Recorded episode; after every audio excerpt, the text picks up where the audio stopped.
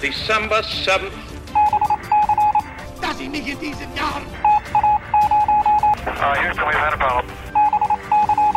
Ma hajnalban a szovjet csapatok I have a dream. Sziasztok! Sziasztok! Ez a Hihetetlen Történelem Podcast, én pedig Andris vagyok, Én Tündi. És még mielőtt belekezdenénk a mai adásba, lenne egy ilyen közérdekű információ, amit Tündi mindjárt meg is oszt veletek. Igen, az, hogy a Facebook oldalunkon elindítottuk a villámtöri sorozatot, ez ö, igazából rövid posztokat jelent, képekkel, és ö, történel- történelmi érdekességeket osztunk meg veletek. Úgyhogy ezt szeretnénk kérni, hogyha hallgatjátok a podcastet, akkor lájkoljátok a Facebook oldalunkat is, és kövessetek minket ott is, és hogyha már több követünk lesz, akkor igyekszünk ö, sűríteni is ezeket a posztokat. Most jelenleg három naponta posztolunk valamilyen érdekességet. Úgyhogy, ha még nem tettétek volna, akkor csekkoljátok a Facebook oldalunkat, és lájkoljátok. Köszi. Ha beszéljünk a mai témánkról, amikor gondolkoztunk, hogy mivel készülhetnénk a mai adásban, vagy mi lehetne a téma, akkor igazából megint csak abból indultunk ki, hogy be vagyunk zárva otthon, úgyhogy arra gondoltunk, hogy egy virtuális túrára indulhatnánk, mégpedig Körösi Csoma Sándorral, aki egy elég jó alapot ad egy, egy jó kis virtuális túrára Tibetbe. Engem mindig is érdekeltek a magyar felfedezők és utazók, és azt gondolom, hogy méltánytalanul elhallgatott része ez a történelmünknek, és egy csomó olyan emberről szinte még nem is hallottunk, akikről, akikről azt gondolom, hogy sokkal jobb lenne, hogyha az általános műveltség része lenne, vagy hát, hogyha tudnánk ezekről az emberekről. Igen, igazából most én nem is emlékszem, hogy tanultunk volna töri órán Körösi Csoma Sándorról. Maximum csak én említés szintjén sajnos, pedig egyébként elég érdekes élete volt, és sőt, nagyon érdekes éle- élete volt. Úgyhogy úgy gondoltuk, hogy mindenképp érdemes bemutatni nektek. Igen, Körösi Csoma Sándor jelleme, önmegtartóztatása, kitartása, ő, és az a sok nehézség, amin ő végment élet útján, az mind-mind példaértékű lehet. És nem is tudom, hogy Tündi, amikor te most megtudtad, hogy Körösi Csomáról fogunk beszélni, neked volt-e, te, te mit tudtál eddig Körösiről? Hát őszintén szóval nem nagyon sokat. Azt tudtam, hogy, hogy keletkutató volt, és hogy volt egy hosszú útja, de részleteket erről az útról nem nagyon tudtam.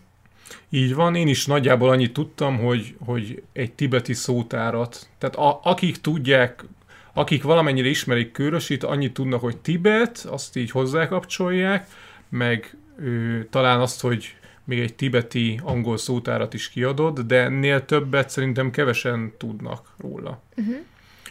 Nekem annyi előnyöm van, hogy gyerekkorunkban a tesóimmal voltak ilyen történelmi színezőink, aminek az egyik témája, az egyik ilyen kis füzetecskének Körösi Csoma Sándor volt, és sok mindenre nem emlékszem már rá, mert nyilván egy három-négy éves lehettem, de az rémlik, hogy voltak olyan rajzok róla, amikor ő egy padlón ábrázolták az útja előtt. Ő, ezt úgy kell érteni, hogy ő gyakran aludt a padlón, az azért, hogy felkészüljön arra hosszú útra, amin végig fog majd menni Ázsiába. A történetünk Erdélyben, Háromszék megyében, egy székely lakta vidéken, Körös településén indul. Itt született ugyanis Körösi Csoma Sándor 1784 tavaszán. Azt nem tudják sajnos a történészek, hogy pontosan melyik nap született, és ami még, lep- még meglepőbb, azt sem tudjuk, hogy mi volt az édesanyja pontos neve. Nagyon fontos volt Csoma Sándornak az a szülőfaluja, Annyira fontos, hogy a későbbi levelezéseiben és munkáiban, az aláírásában gyakran elhagyta a Csoma nevet, és egyszerűen csak Körösi Sándor vagy Alexander Körösi néven írta ezeket alá. A szülőfaluja pedig azzal tisztelgett előtte, hogy születését követően 120 évvel nevet változtatott, és Csoma Körösre változtatták a település nevét, tehát ez mind a mai napig Csoma Körös. Az, hogy itt vagyunk Erdélyben, az alapvetően két dologban segített, segítette őt későbbi útján. Az egyik az, hogy itt a Kékesnél magasabb hegyek is elképzelhetőek három székben, tehát Erdélynek, a Kárpátoknak azon régiójában vagyunk, ahol vannak magas hegyek, ami nyilván segített abban, hogy a Himaláját is le tudja küzdeni Kőrösi Csoma Sándor. A másik pedig az, hogy a székelyek kereskedelemből éltek ezen a vidéken, így gyakran nagy távolságokat tettek meg a szomszédos országokban, tehát számukra nem volt az szokatlan, hogy valaki több száz kilométert sétál egyik helyről a másikra. Csoma Sándor az akkor nagyon nevesnek számító kávinista nagyenyedi kollégiumba járt, akinek esetleg ismerősen cseng a név, az nem véletlen, hiszen Jókainak van egy regénye, a Nagyenyedi két fűszfa című könyve, ami szintén itt játszódik, és amiből film is készült. A könyv egyébként kimondottan érdekes, valós eseményeket dolgoz fel, amikor is a Rákóti szabadságharcban az itt fosztogató labancokra támadtak rá a nagyenyedi diákok, és mindenféle furkós bottal, és ami a kezük ügyébe akadt, azzal kergették el őket. Akit érdekel, az mindenképpen olvassa el ezt a jókai könyvet. Ahhoz, hogy Kőrösi Csomát jobban megismerjük, ahhoz talán az segít legjobban, hogyha az egyik volt diáktársának a körösi jellemzését olvassuk el, ami így hangzik. 90 tanuló közt már az első évben a legelső volt. Emlékező tehetsége szintoly nagy volt, mint szorgalma. Amit olvasott, soha nem felette. Ritkán beszélt, többnyire röviden, s mint gyermek is, mindig megfontolva. Figyelmét legcsekélyebb tárgy sem kerülte ki. Termete közepes, zömök, vállas, izmai, csontjai kemények, minnyájunk közt a legerősebb. Arca szabatos, szép idomú és férfias. Nézése mélyet, jelentékeny, hallgatag. Rendszerinti eledele kollégyomcipó, gyümölcs, túró vagy öntött saláta. Hússal ritkán, nyalánkság vagy hevítő itallal sohasem élt. A víz italtól napokig eltartóztatta magát. Nekem sokan parancsolnak, mondd el. Hadd parancsolhassak én is gyomromnak. Ti is tehetnétek, de nincs akaratotok. Rendesen a kopac földön vagy deszkapadozaton hált. Beteg soha, még kornyadozó sem volt. Egykedvű, se vígabb, se komolyabb. Nagy kedv, bú, harag, bosszú, félelem, vagy csak megrebbenés is, szolgaiság vagy elhittség, szóval az indulatoknak bármi neme arcán vagy taglejtésében soha nem volt látható. Tehát ezek alapján azt lehet mondani, hogy Sándor egy ilyen igazi ilyen különc gyerek volt. Hát igen, én is úgy képzelem el, hogy ö, egy kicsit így kilógott a sorból, de ezt így a leírás alapján nekem úgy tűnik, hogy ő ezt nem bánta. És nagyon jó, megfigy- nagyon jó megfigyelő is volt. Igen. Bátyja pedig azt mondta róla, hogy a gyaloglásban nem volt Sándornak párja, és ha elindultak, addig nem pihent, amíg a célhoz nem értek. Ha egy domb tetejére feljutott, nem érte be azzal, mert kíváncsi volt megtudni, hogy mi van a másik domb háta mögött is, és azon túl is, és így néha beláthatatlan távolságig elbarangolt. Az iskolai évek alatt nem járt haza, csak kétszer volt otthon, egyszer édesapja, egyszer pedig édesanyja halála miatt. A nagyenyed kőrös közötti távolság az 250 km, ezt ő gyalog tette meg. Ez, hogy jobban érzékeljétek, hogy ez mekkora távolság, ez nagyjából egy Debrecen-Székesfehérvár távolságnak felel meg. De hegyeken keresztül. Hm? De hegyeken keresztül, vagy részben hegyeken keresztül, így van. Az iskolai évei alatt leginkább a nyelvek, a történelem és a földrajz vonzotta. A kollégiumban már megtanult latinul és görögül, németül és valamennyire franciául is, a teológiai tanulmányai miatt pedig a híber nyelvet is meg kellett ismernie. Elvileg annyira jól tudta a nyelveket, és könnyen is tanult, hogy egy kisebb monda is fennmaradt róla, miszerint Csoma, még szolgadiák korában, a tanári szobában török vendégeket szolgált ki. Török tudósok voltak, akik baráti látogatást tettek a nagy enyedi kollégiumban. Nehezen ment a beszélgetés, mert a, az enyedi professzorok nem tudtak törökül, a törökök pedig nem tudtak latinul, és a szolgadiák önkéntelenül is elkottyantotta magát, lefordította az egyik professzor szavait törökre. Ezen igazából mindenki megdöbbent, és erre Körösi Csoma Sándor bevallotta, hogy a kollégium könyvtárában talált egy török nyelvkönyvet, és hát szabad idejében ebből tanulgatott. A nyelvészet éppen abban az időben fejlődött komoly tudományá, az egyike volt azoknak az új ismeretágaknak, amelyek az új korszakkal együtt születtek meg.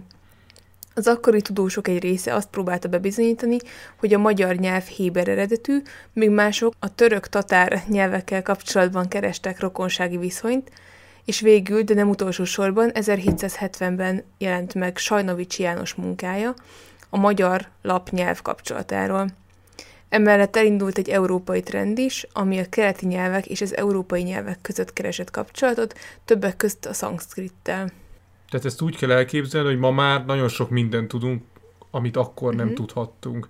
Ezért akkor a tudósok nyilvánvalóan találgattak, hogy mégis honnan származhat a egyes nyelveknek az eredete, ugye a magyar nyelvnek az eredetét keresték, és érdekes módon én azt olvastam a, az interneten is, meg máshol is, hogy ebben a korban gyakori volt az, hogyha találtak két hasonló szót, ami hasonlít egymásra, akkor a két nyelv között azt gondolták, hogy biztos lehet valami kapcsolat, és gyakorlatilag egy csomó tudományt erre építettek, hogy milyen szavak hasonlítanak egymásra, pedig ezek a dolgok ennél sokkal összetettebbek mm. azért. A nyelv mellett még felerősödött a kíváncsiság is a magyarok eredetével kapcsolatban, ha bár ez mindig is foglalkoztatta a Kárpát-medencében élőket. A hagyomány úgy tartotta, hogy őseink Ázsiából indultak el, sőt a honfoglalók egy része visszatért a keleti ős hazába.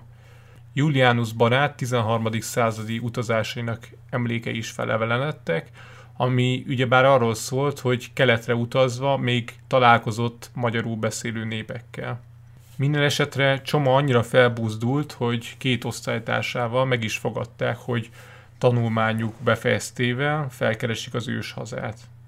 Azt is fontos megemlíteni, hogy tanulmányait segítette a záró szigorlatok után, hogy a Göttingeni Egyetemre ment egy kb. Erasmus programnak megfelelő tanulmányútra. Itt tanult meg angolul és arabul is, valamint feltettően török és perzsa nyelveket is itt tanult meg, aminek később nagy hasznát vette. Sok a homály az életével kapcsolatban, de az feltételezhető, hogy Németországban jött az elhatározás, a tényleges elhatározás, hogy valóban meg is valósítja keleti útját. Amikor Erdélybe hazament, többféle munkát ajánlottak fel neki, többek között az Enyedi kollégiumban, de akkor már szilárd elhatározása volt, hogy mit csinál a következő években. Igen, tehát a fejébe vette, hogy, hogy keletre indul megtalálni a magyarok őshazáját.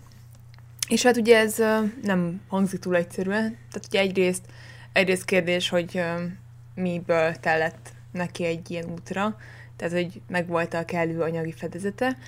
Másrészt pedig bonyolította a dolgokat az, hogy a császári hatóságoktól útlevelet kellett szereznie, mivel Csoma határőri katonai szolgálatra volt kötelezve a tanulmányai után. Ez áttételesen a Mádéfalvi veszedelemnek volt köszönhető, amikor a székelyek fellázadtak a kötelező sorozás ellen, ami végül császári vérengzésbe torkolott. Igen, erről szól Nyíró, Nyírő Józsefnek a Mádéfalvi veszedelem című könyve, tehát ez meg valószínűleg ezért lehet ismerős egyes hallgatóknak. Igen, de ez a téma annyira nagy, hogy ez egy külön podcast adást is kitenni, úgyhogy most csak annyit jegyzünk meg ezzel kapcsolatban, hogy nagyon nehéz volt útlevélhez jutni. De Csoma beadta az útlevéligényét, és Horvátországba utazott, hogy ott ott tanulmányozza a szláv nyelveket. Erre azért volt szüksége, mert úgy tervezte, hogy Oroszországon keresztül fog utazni, mivel az oroszok igen tájékozottak voltak a keleti kapcsolataik miatt, és ehhez szükséges volt, hogy beszélje az ő nyelvüket is. Egy fél évet töltött itt, azután visszatért Erdélybe, és feltételezhetjük, hogy ekkor már oroszul és horvátul is tudott kommunikálni. És hát sajnos csalódnia kellett, amikor hazatért, mert visszautasították az útlevéligényét. Egyébként számomra annyira hihetetlen, hogy itt dobálózunk itt az egy-két hónapokkal, és aztán tényként kezeljük azt, hogy hát itt töltött fél évet, és megtanult egy nyelvet. De, De hogy belegondolunk, hogy, hogy mi hogyan tanulunk nyelvet, hát nem tudom, egy pár év kell ahhoz, hogy nagyjából egy A2-es olyan van, A1-es szinten megszólaljak. Hát igen, de igen, tehát hogy egy fél év alatt ő, így megtudunk nyelveket, meg hát ugye a többi nyelvet is ismerte, tehát hogy nem kopott el neki a nyelvtudása, úgyhogy ez igazán egy időálló és csodálatos dolog, hogy ő ennyi nyelven tudott olvasni, írni, beszélni, és hogy meg is maradtak ezek a nyelvek. És hát én feltételezem, hogy, hogy egészen addig, ameddig elnyom utazott, ő ezeket nem nagyon tudta aktívan használni. Tehát egy perzsa nyelvet például. Igen. Szóval visszatérve, útlevéligényét visszautasították, de Csoma elkötelezett volt, és nem akarta feladni tervét. Útlevél helyett szerzett egy magyar passzust, miszerint egy állítólagos üzleti ügy címén Romá- Romániába kell utaznia. Tehát, hogy tisztázzuk a helyzetet, gyakorlatilag megszegte a katona kötelezettségét, és kiátszotta a hatóságokat, és tudomásul kellett vennie azt, hogy az országba csak úgy fog tudni visszajutni, ha jelentős tud- tudományos munkát tud felmutatni, különben valószínűleg nem fogják hazaengedni. Az elhangzottak következtében a hivatalos szervek vagy más szerveződések nem tudtak célkitűzéséről és expedíciójáról. Sok holmit nem vitt magával, körülbelül úgy nézhetett ki, mint egy túrára induló ember, viszont benne megvolt minden erény, ami, amit fel tudott használni távol-keleten vagy Tibetben, ami az ottani emberek számára pozitív lehet. Önmegtartóztató volt, egy kicsit különc, de szerény és végtelenül kitartó. Amikor útnak indult és átlépte a határt, akkor még nem volt határozott úti terve, csak annyit tudott, hogy kelet felé szeretne menni, hogy egyszer majd elérje a kitűzött célját. Tibeti szótárának az előszavában így emlékezett meg erről az időszakról. Nem számíthattam magam azok közé a tehetős európai úriemberek közé, akik a maguk költségén, élvezetből és kíváncsiságból utaznak. Inkább csak szegény tanuló voltam – akinek az volt a vágya, hogy felkeresse Ázsia különböző országait, amelyek a múlt időkben oly sok emlékezetes történés színhelyei voltak, hogy megfigyelje a népek szokásait és megtanulja nyelvüket. Idézet vége. Feltételezhetjük, hogy Csoma végcéljának Tibetet tekintette, így az odavezető út és annak a leírása számára csak egy eszköz volt, hogy eljusson a céljáig. Összességében minimális tudással rendelkezünk erről az útról, ami nagy veszteség.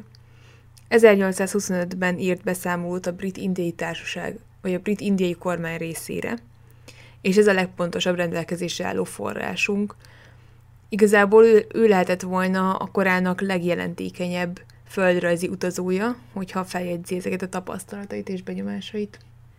Tehát gyakorlatilag azt feltételezhetjük, hogy Csoman egyszerűen nem tartott elég fontosnak, hogy mi történik az útján, és ezeket nem jegyezte fel, hiszen neki a végcélja Tibet volt. Én viszont hallottam egy olyan véleményt egy történelmi műsorban, hogy valószínűleg elveszett az úti naplója, és hát most a személyes véleményt kell kialakítani, nekem ez, ez hihetőbbnek hangzik. Én úgy gondolom, hogy biztos, hogy írt valami naplót. Lehetséges. Szerintem írt, csak elveszett sajnos. Amit minden esetre tudunk, hogy Bukaresten keresztül ment, majd Szofiát érintve Rodosz és Egyiptom voltak állomásai. Isztambulon keresztül vezetett volna útja, viszont arról értesült, hogy ott kitört a Pest is, úgyhogy inkább elkerülte azt. Útja során általában próbált vándorkereskedőköz csapódni, akik legtöbbször ismerték a pontos utat a következő nagy településekig. Tovább Szírián keresztül utazott, ahol szerzett magának ázsiai öltözéket is, a régit pedig valószínűleg eladta, viszont a következő nagy állomásánál, Bagdadban, a bagdadi brit ügyvivő értetlenkedve nézett rá új ruhájában. Úgyhogy Csomának be kellett látnia, hogy az európai ruháit is meg kell tartania, amikor európai emberek között utazik, vagy száll meg, hiszen különben furcsán fognak ránézni. Szerencsére a brit rendes volt, és valószínűleg látta, hogy a székely magyar nem nagyon dúskál a pénzben, úgyhogy ajándékozott is neki új ruhákat. A következő állomása Teherán volt, ahol négy hónapot töltött el, és ott is megbarátkozott a helyi brit ügyvivőkkel, Itt nem is ártott az, hogy négy hónapot töltött el, hiszen eddig egészen biztonságosan tudott utazni, viszont most egy olyan szakasz következett, ami Türkmenisztánon keresztül vezetett. Ez alapból a keresztény európaiaknak veszélyes hely, viszont itt ezen a környéken nagyon sok rablóbanda él és garázdálkodik, úgyhogy nem egyszer előfordult, hogy egy-egy utazó fogságba került, majd később eladták őket rabszolgáknak. Ezek elkerülése véget, innen Csoma örmény ruhát öltött magára, és abban folytatta útját. Nem véletlenül választotta ezt a gúnyát, hisz nem akarta megtagadni magyar voltát, és azt, hogy keresztény. Pontosabban keresztjén. Mert hogy kávinista volt. Így van. Ázsiában köztudott volt, hogy az örmények keresztények, és az is segítette Csomát, hogy fekete haja és sötét szeme volt, így könnyebben elhihették, hogy örménnyel van dolguk.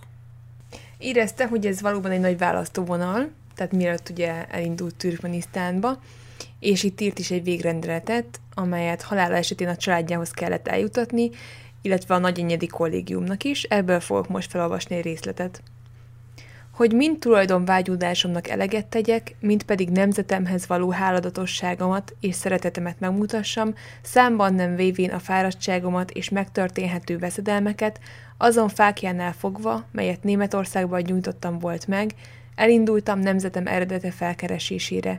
Az ég megáldotta lépéseimet. Idézet vége.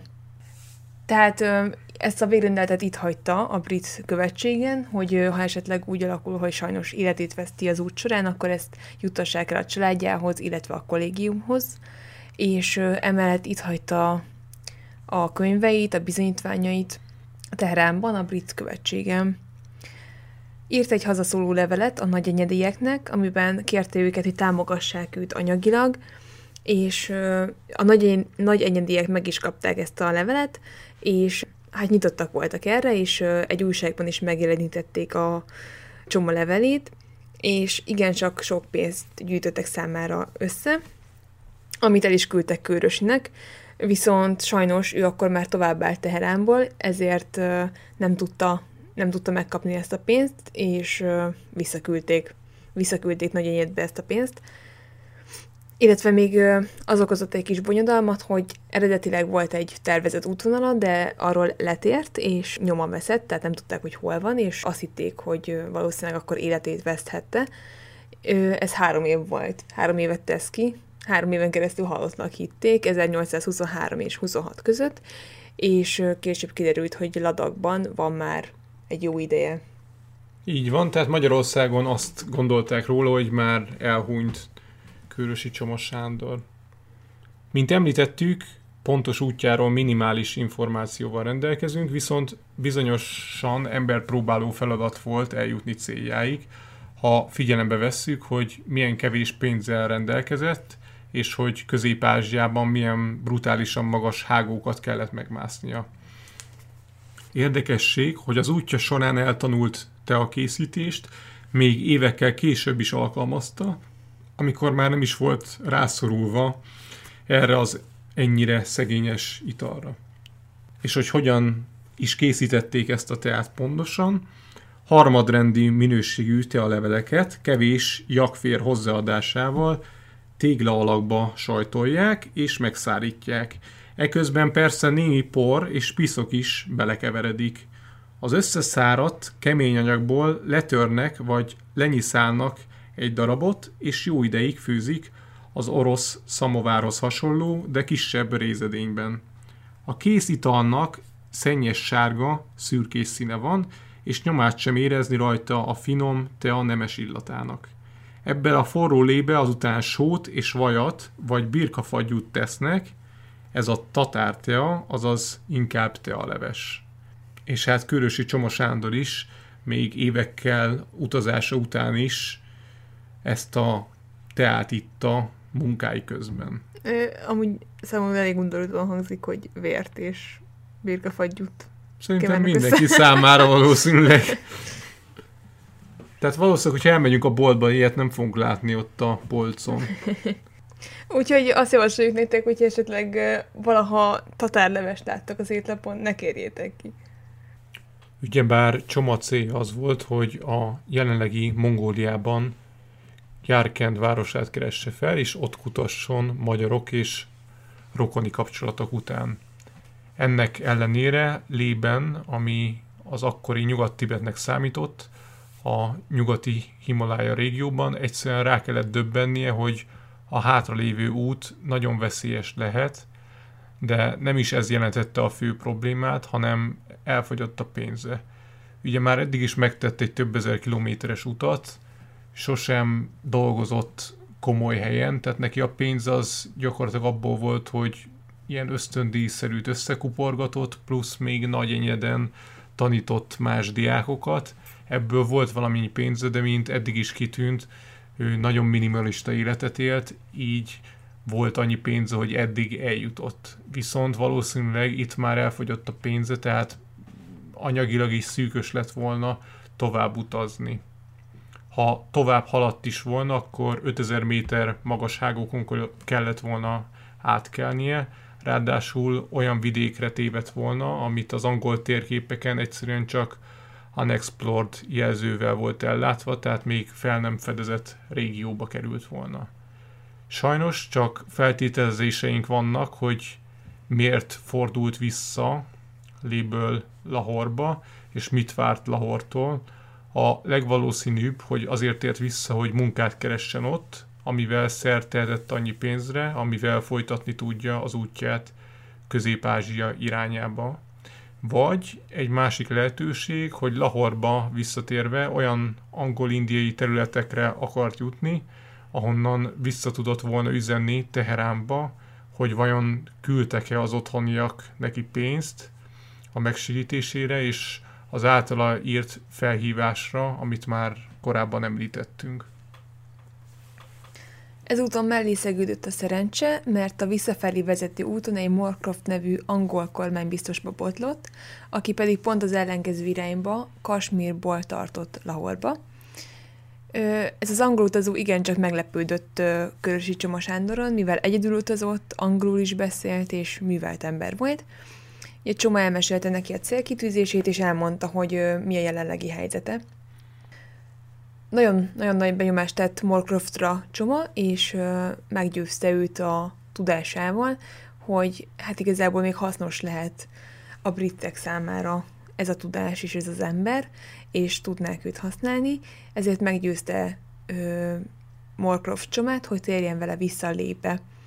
Amíg itt tartózkodtak, addig kitalálta, hogy hogyan tudná leginkább alkalmazni Kőrösit, ez pedig nem volt már nem volt más, mint a tibeti nyelv, amivel eddig senki sem foglalkozott igazán komolyan. Néhány hittérítő járt már Tibetben, Tibet határterületein, és ha meg is tanulták a nyelvet, akkor sem állt rendelkezésre alkalmas könyv, nyelvtan és szótár az angoloknak, kivéve egyet.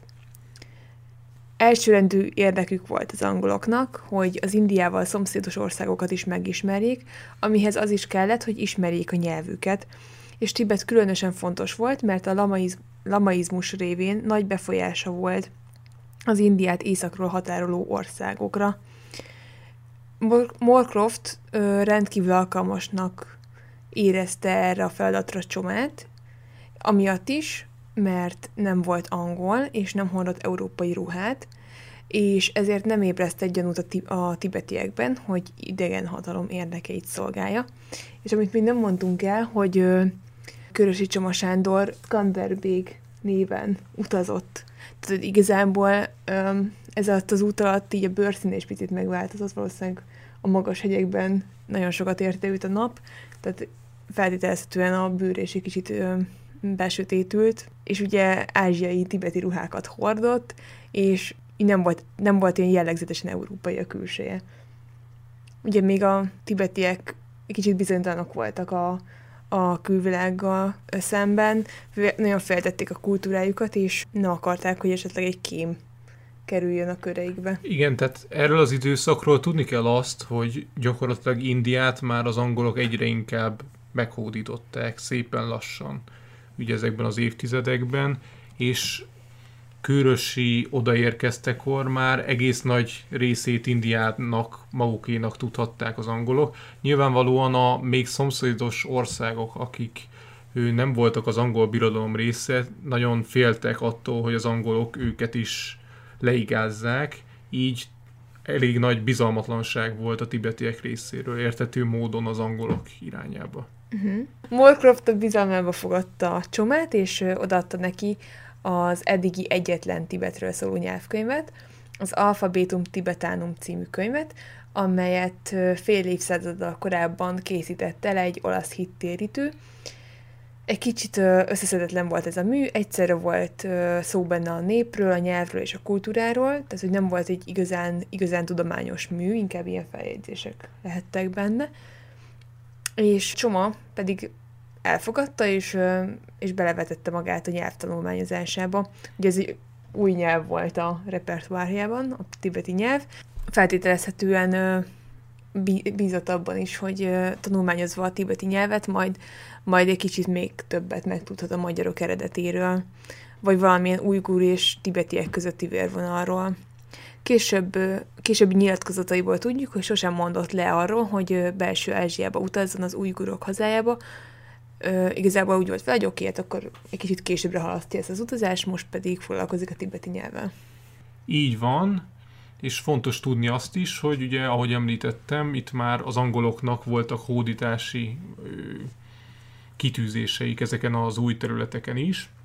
Úgyhogy Morcroft egyébként azért utazott Ladakba, hogy az ottani uralkodó királynak felterjessze azt, hogy mi lenne, hogyha építene egy erődöt az ottani városba, hogy ezzel megvédje őket, ha esetleg egy más fenyegető nép megtámadná őket, és hogy nyomatékosítsa ezt a vágyát, ezért és hűségét mutassa ki a királynak, még ajándékokat is vitt magával.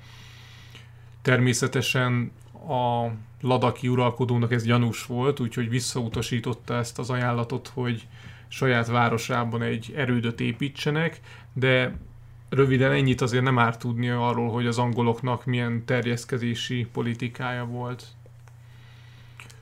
Morcroft, hogy tesztelje Csoma tudását, megkérte, hogy fordítson le egy Szentpéterváról küldött, oroszok által írt perzsa nyelvű levelet, amit a szomszédos szik nép uralkodójának írtak, Csoma a fordításával bizonyította, hogy jól beszéli a perzsa és angol nyelveket is, így Markov meg volt arról győződve, hogy jól fel tudja majd használni őt az angol birodalom érdekében, a tibeti nyelv megismerésében.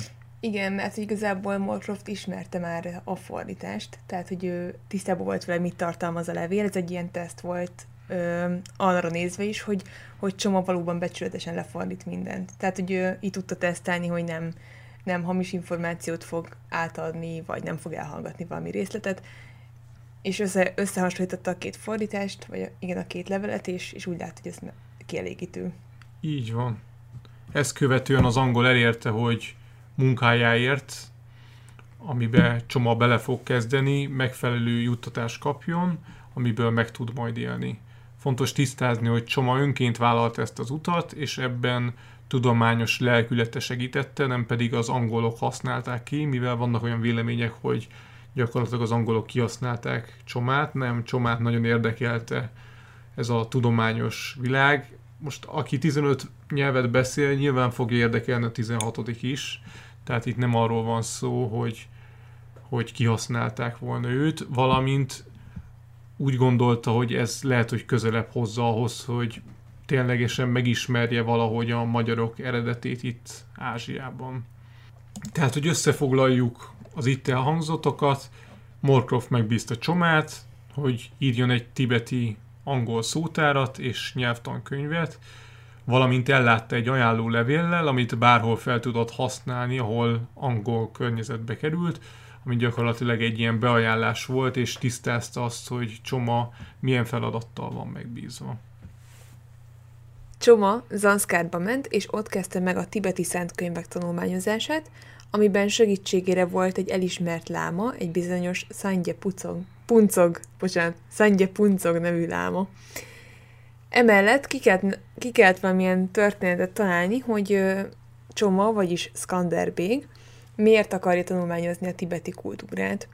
Ugye az angolokkal együtt érkezett, ezért fennállt az a gyanú, hogy nekik akar kémkedni, és azt találták ki, hogy egy ilyen vallásos látszatot adnak az ott tartózkodásnak, vagyis azt mondták, hogy azért jött Tibetbe, mert meg szeretné ismerni a buddhizmust, buddhatanát és a tibeti vallási rendszert, vagyis buddhistává szeretne válni. Mert ugye most sokan home office-ból dolgoznak, dolgozunk, dolgoztak, és hát megtapasztaljuk a saját bőrünk, hogy mit jelent a bezártság, és hogy össze tudjuk hasonlítani, hogy milyen körülmények között dolgozott Körösi Csoma Sándor. Képzeljük el, hogy ő, ő hol volt, hol dolgozott. Egy, hát igazából egy zárdában, egy körülbelül 3x3 méteres alapterületű szobában dolgozott, és a mennyezetet el lehetett élni felnyújtott kézzel, tehát hogy igen, csak alacsony volt a belmagasság ennek a szobának. Ami még egy érdekesség, hogy teljesen fekete volt a szoba fala és a mennyezet is, mivel bent tüzet, tüzet gyújtottak, és a füst az feketévé változtatta a falakat és a mennyezetet. Ennek pedig az az oka, hogy a tibeti házakban nincsen kémény, és akár nyitott tűzhelyen raknak tüzet, vagy a kőpadlón, és a füst a mennyezet gerendái között távozik a szűkréseken keresztül, és hát az ilyen helyiségekben csak a földön elnyúlva lehet tartózkodni, mert ott ugye kevesebb a füst, viszont hogyha valaki ül vagy áll, akkor, akkor el is kezdhet fulladozni, mivel hát ugye a füst az igencsak folytogató. És az az oka ennek, hogy annyira hideg van néha Tibetben, hogy, hogy még a füstöt is fel akarták arra használni, hogy melegítse a házat.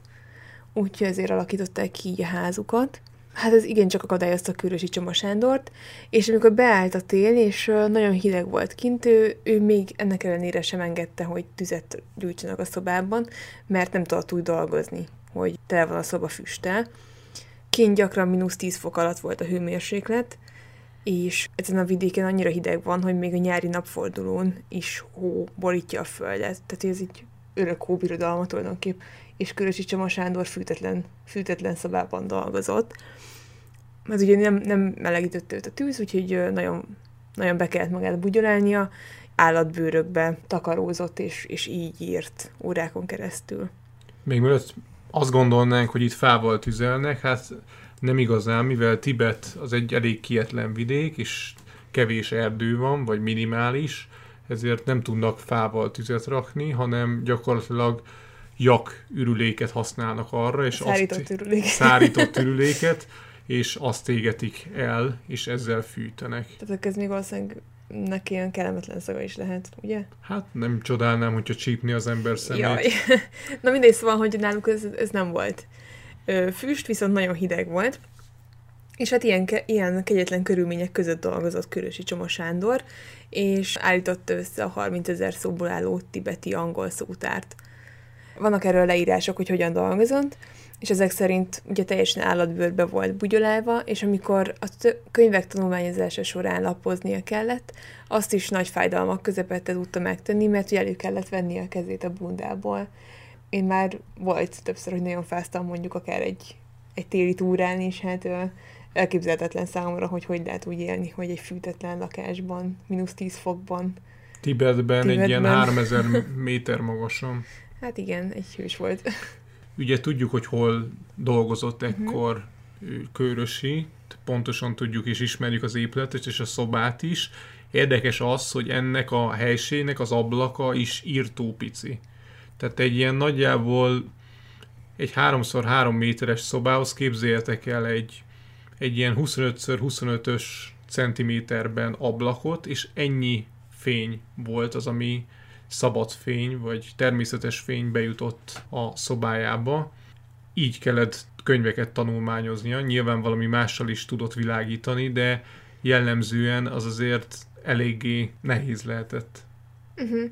Igen, és akkor itt jön az, az szóba, hogy ugye ő korábban Erdélyben magas hegységben élt, tehát hogy valószínűleg látott már telet havat hegyen, úgyhogy nem volt számára ismeretlen az, hogy, hogy hideg van, hogy fúj a szél a hegyen, de de azért ez, ez nyilván egy kicsit extrémebb körülmény. Igen. A nyelvészeti munka mellett nyilvánvalóan a buddhizmus tana is nagy hatással volt rá ebben az időben, de kávinista hitét élete végéig megtartotta.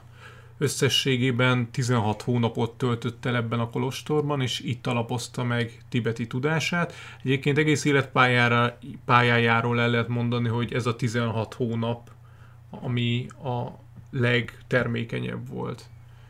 Viszont ezen hosszú időszak végén elhagyni kényszerült azt, pontos információk nem állnak rendelkezésére azt, hogy mi váltotta ki ezt, vagy mi volt a kiváltó ok, de az a legvalószínűbb, hogy a ladaki uralkodónak gyanussá vált, hogy egy idegen angol barát, talán, talán angol barát, a tibeti nyelvet tanulmányozza egy láma segítségével egy elhagyatottabb vidéki településen.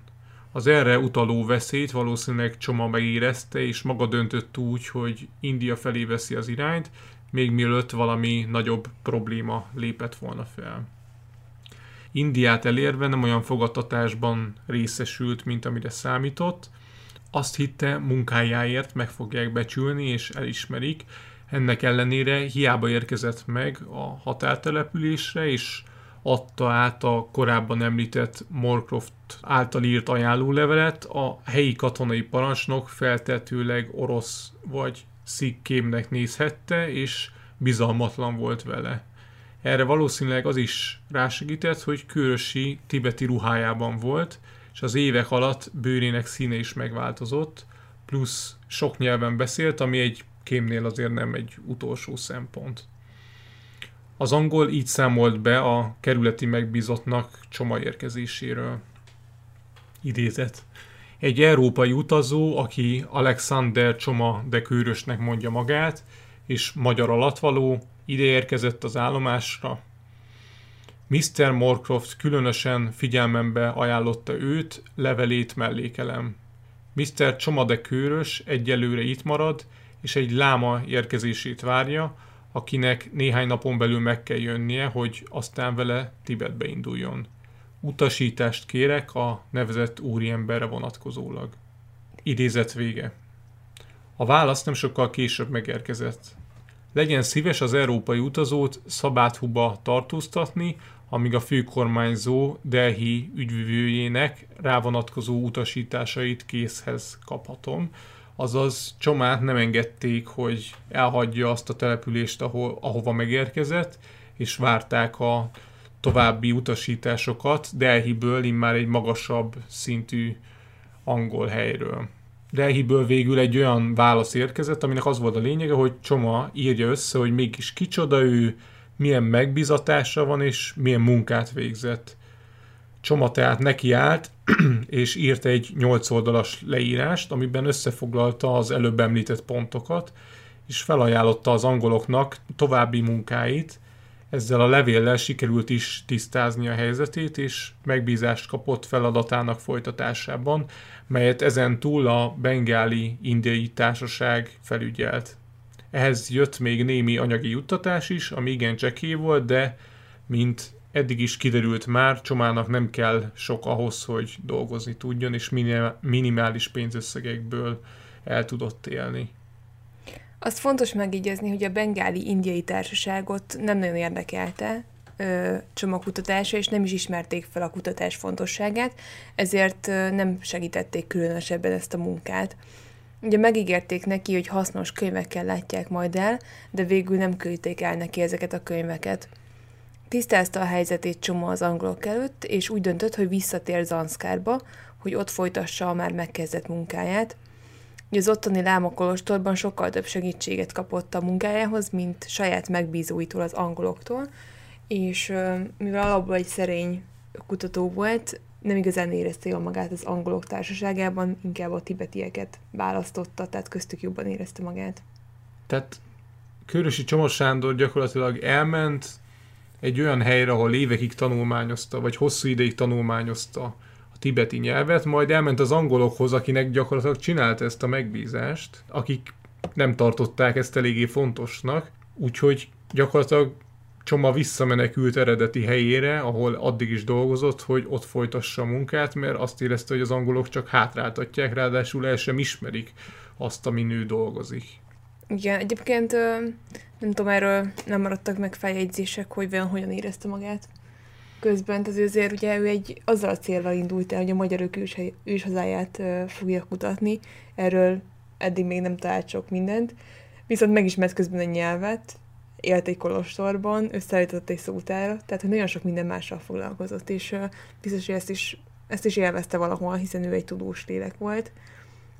De hogy ugye még távol volt a céljától. Távol volt a céljától, de arról majd később lesz szó, hogy az angolokhoz hogyan viszonyult, és hogy ezek a visszautasítások, meg kérdőre vonások milyen hatással voltak rá, ez majd később kiderül. Szóval visszatért eredeti tanulmányainak helyére, és ott folytatta a munkát azzal a lámával, akivel eddig dolgozott együtt. Viszont sajnos megint felmerült a gyanú Csoma munkájával kapcsolatban, sőt, feltételezhető, hogy magához a Dalai Lámához is eljutott a híre, aki magához rendeltette a magyar tanító lámát, és számon kérte. Régebben olvastam egy másik könyvet, ami egy, amit egy angol utazó írt, és a 20. század elején utazott Tibetbe, és abból is nagyon jól kitűnt, hogy Tibet ebben a korban, ráadásul az még egy száz évvel előbb játszódott, mennyire vigyázott a kultúrájára, és azt mennyire féltette a külföldi utazóktól és kémektől. Így, ha mégis európaiak tévedtek volna Tibet területére, akkor elűzték volna őket onnan. Az 1890-es években sikerült bejutnia egy utazónak oda, azzal a célra, hogy jobban megismerje és tanulmányozza a tibeti kultúrát. Szerencsére tudott tibetül, és az országba jutását segítette is egy láma, áruhában ment, és négy hónapot töltött ott, majd sikeresen el is hagyta az országot, anélkül, hogy lebukott volna. Viszont az eset később kiderült Lasszában, a tibeti fővárosban, és a lámát, aki segítette az utazót, kivégezték.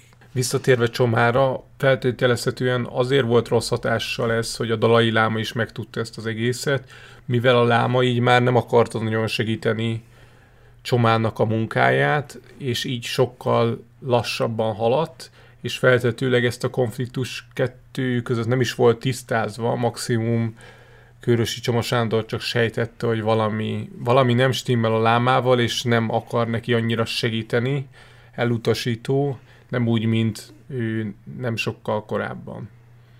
Ezek következtében második útja Zanszkárban csalódás volt számára, hisz nem haladt a kutatásával, vagy ha igen, csak minimálisan. Én ezt nagyjából úgy képzelem el, mint hogyha egy angol tanár nélkül akarnánk a szintről B2-esre küzdeni magunkat, ami azért valljuk be elég nehéz. Végül a láma javaslatára arra döntésre jutott, hogy el kell hagyni Nyugat-Tibetet, és fájó szívvel ugyan, de szinte biztosra vette, hogy soha többé nem térhet oda-vissza. Ugye visszautazott Indiába, viszont ö, sajnos a munkáját továbbra sem ismerték el, vagy pedig nem ismerték fel ennek a munkának a jelentőségét, ami valószínűleg csoma lelki állapotára és a kedélyére is nagy hatással lehetett, hiszen mindenhol azt érezhette, hogy falakba ütközik. Ráadásul 1826-ban tehát az alatt, az idő alatt, amíg, amíg uh, Csoma másodízig lent tartózkodott Zanszkárban és dolgozott, addig kiadtak Bengálban egy úgynevezett szirámpuri szótárat, ami a tibeti nyelvtant tárgyalta. Azért szirámpuri a neve ennek a szótárnak, mert ez volt az egyetlen nyomda és tipográfiai műhely Indiában, ahol a különféle ázsiai írások betűjeleit elő tudták állítani. Később kinyomtották Csoma szótárát is, ez a szótár a brit-indiai kormány megbízásából készült, tehát amikor Csoma visszatért Indiába, úgy tekintették már, hogy az ő feladata feleslegesé vált, hiszen már időközben rendelkezésre állt egy tibeti szótár. Ez a sziránpuri szótár viszont nagyon kezdetleges volt, és hemzsegett a hibáktól. Az angolok elküldtek belőle egy részletet Csomának, aki azt válaszolta, hogy hát ő úgy látja, hogy a kilenc szóból mondjuk öt hibás benne. Egyébként Csobán feltehetően nagyon dühítette, hogy amíg ő keményen megdolgozott évekig a, az angol-tibeti szótárral, addig egy ilyen fércmű ö, nehezítette a további kutatását, és ö, alásta a tekintélyét. Indiában pedig nem voltak elég tájékozottak ahhoz, hogy megmondják, hogy ez a szirámpuri szótár milyen minőséget képvisel. Tehát ugye ott volt újra Indiában, úgyhogy a munkájára már nem számítottak, és kapott egy közlést, miszerint nem támogatják tovább anyagilag sem. Hiába az őt közelebbről ismerő angol tisztviselők tisztában voltak Csoma elhivatottságával és hihetetlen munkájával, nem tudtak ők sem hatással lenni az indiai brit kormány tőlük távoli döntéseire. És végre a szerencse körösi mellé állt, hiszen ezt a tibeti szótárat eljutatták Európába is, hogy ott is tanulmányozhassák, és büszkélkedhessenek vele, hogy íme az angolok milyen komoly munkát tettek le az asztalra. Csak hogy a Párizsi Szorban Egyetem neves orientalista német professzora, Klaproft, nyilvánosan kritizált ezt a munkát, és ez a professzor egyszerűen egy pocsék munkának nevezte. Ezt aztán több újság is leközölte, és nagy vízhangot kapott, így az angol anyaország megrótta a bengáli ázsiai társaságot, hogy szégyent hozott gyakorlatilag rájuk. Így hát felismerték a kudarcukat, a britek Indiában, és megszavazták Csobának a juttatást, és további munkára buzdították, szóval elgördültek az akadályok és a bizonytalanság körösi elől, és tudta folytatni a munkáját. Csatlakozott hozzá az eredeti láma is, akivel előtte is dolgozott, és segítette ő is a továbbiakban, viszont kikötötte a láma azt, hogy Ladakon kívül kell dolgozniuk, azaz indiai brit területen, hogy a lámának a kormánya ne vádolhassa őt semmiféle árulással. Körösi Csomó Sándor a világtól elzárva, és azt kell mondjuk, hogy igencsak elfeledve dolgozott.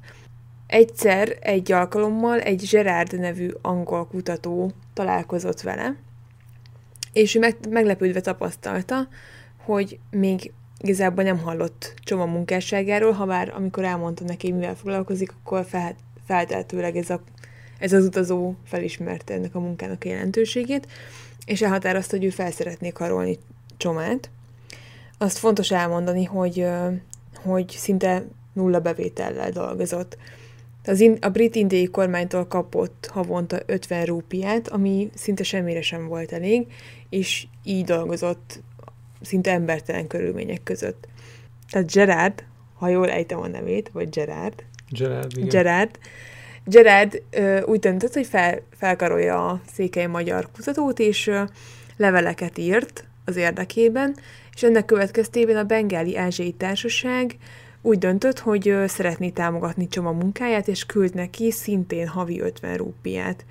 Ugye ők korábban megígérték neki, hogy hogy könyvekkel fogják őt támogatni, de ennek ellenére nem, ez nem történt meg. Tehát hat évig tulajdonképpen nem foglalkoztak a kutatóval, és egyáltalán nem támogatták, és ez valószínűleg Körösi Csoma Sándornak igencsak fájdalmas volt, és, és nagyot csalódott bennük. Írt is nekik egy levelet, egy elég szemrehányó levelet, amiben leírta azt, hogy még korábban a Morcroft-tal való találkozása idején, hat évvel korábban megígérték neki, hogy megküldi számára a könyveket, de ez azóta sem történt meg, Időközben ő ugye megírta a szótárat, tehát szinte már be is fejezte a munkát, ezért már nem volt szüksége ezekre a támogatásokra, viszont feltehetőleg igencsak megalázva és mellőzve érezte magát. Ennek ellenére, amikor 1831-ben az akkori indiai angol fővárosba, Kalkuttába érkezett, akkor a Bengáli Ázsiai Társaság épületében rendezkedett be, és ott folytatta a munkáját. Ebben az épületben voltak általában elszállásolva azok az orientalista kutatók, akik a távol-keleti kultúrát tanulmányozták a britek megbízásából. Érdekesség, hogy továbbra sem akart elfogadni a bengáli társaság juttatásait, hanem a kormány által neki megszavazott pénzből élt, amit 100 rúpiára emeltek, de ennek a nagy részét sosem vette föl, mert annyira hozzászokott már a tibeti minimalista élethez, hogy nem volt rá szüksége. Időközben megérkezett hozzá még Magyarországon gyűjtött pénz is, ugye ez sok éven keresztül nem sikerült hozzá eljuttatni, mert vagy nem találták, vagy pedig azt hitték, hogy ugye már elhunyt, de megérkezett a pénz, és ezt sem szerette volna felhasználni, hanem betette a bankba, ami viszont sajnos később csődöt mondott, tehát ezt a pénzt, ezt igazából ő ezt elbukta. Másfél év után elkészült a nagy mű, a tibeti angol szótár, és nyomtatásba adták, valamint a kormány kifejezte elismerését Csoma irányába. Maga a mű körülbelül 600 oldalt tett ki, és 500 példányban jelent meg, melyből 50 darabot Csoma Magyarországra küldetett, hogy ott használják fel és osszák szét a neves intézményekben. Jól mutatja az akkori kezdetleges nyomtatási technikát, hogy amíg elkészült az utolsó könyv is, az nagyjából két évet vett igénybe, ami mai szemmel nézve egészen felfoghatatlan.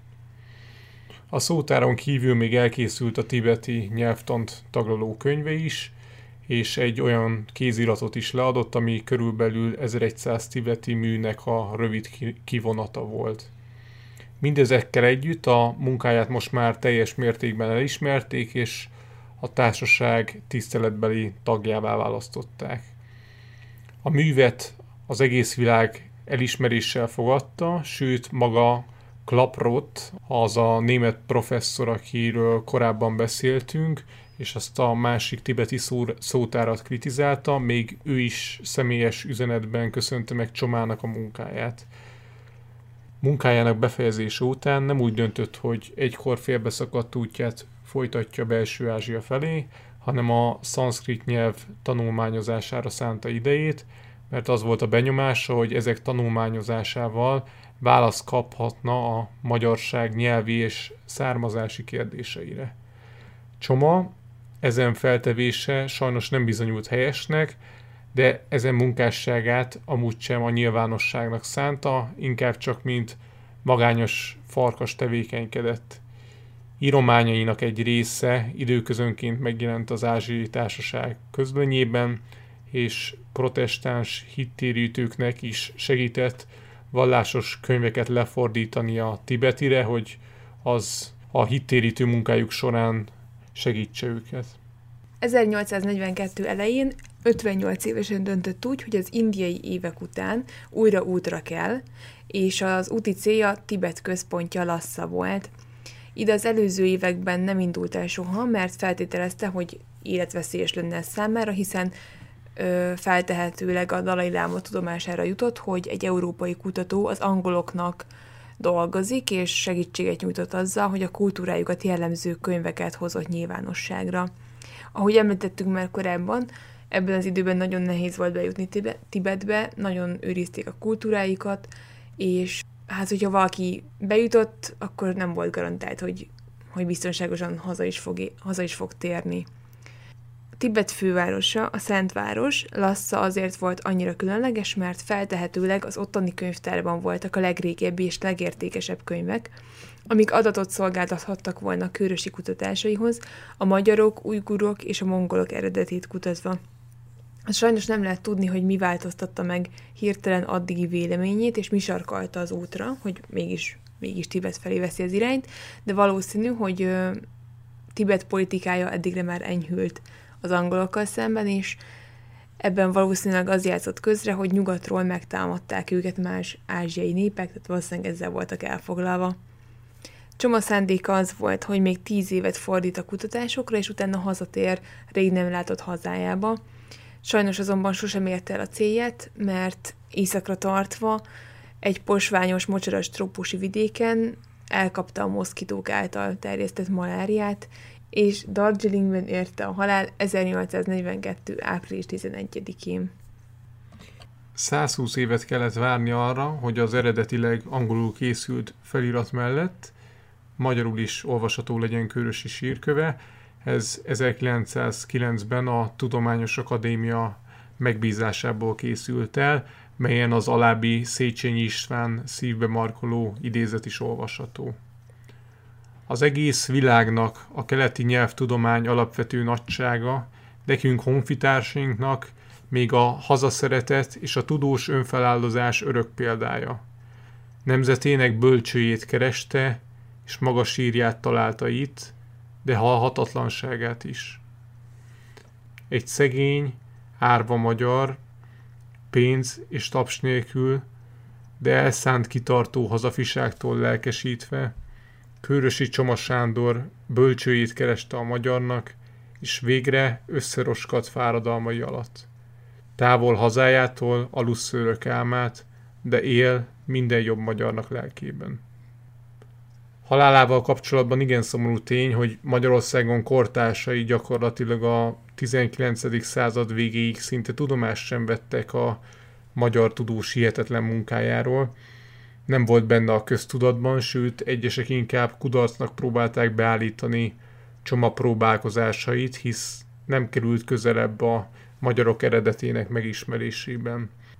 Sajnos halála után csak jó pár évvel ismerték fel ténylegesen, hogy Körösi Csoma Sándor mit tett le az asztalra, és hogy nem csak mint magyarok lehetünk büszkék rá, hanem egy világszinten híres orientalista tudós hunyt el gyakorlatilag Darjeelingben.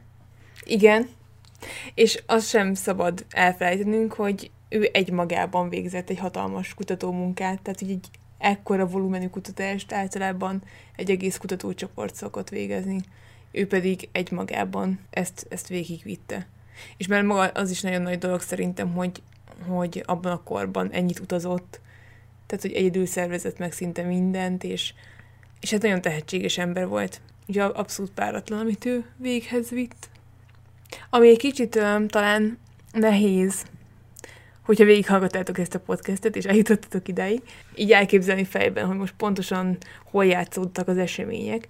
Úgyhogy a Facebook oldalunkon egy, kirakunk egy térképet is, ami leköveti Körösi Csoma Sándor útját, és akkor úgy el tudjátok helyezni térben is, hogy pontosan hol járt.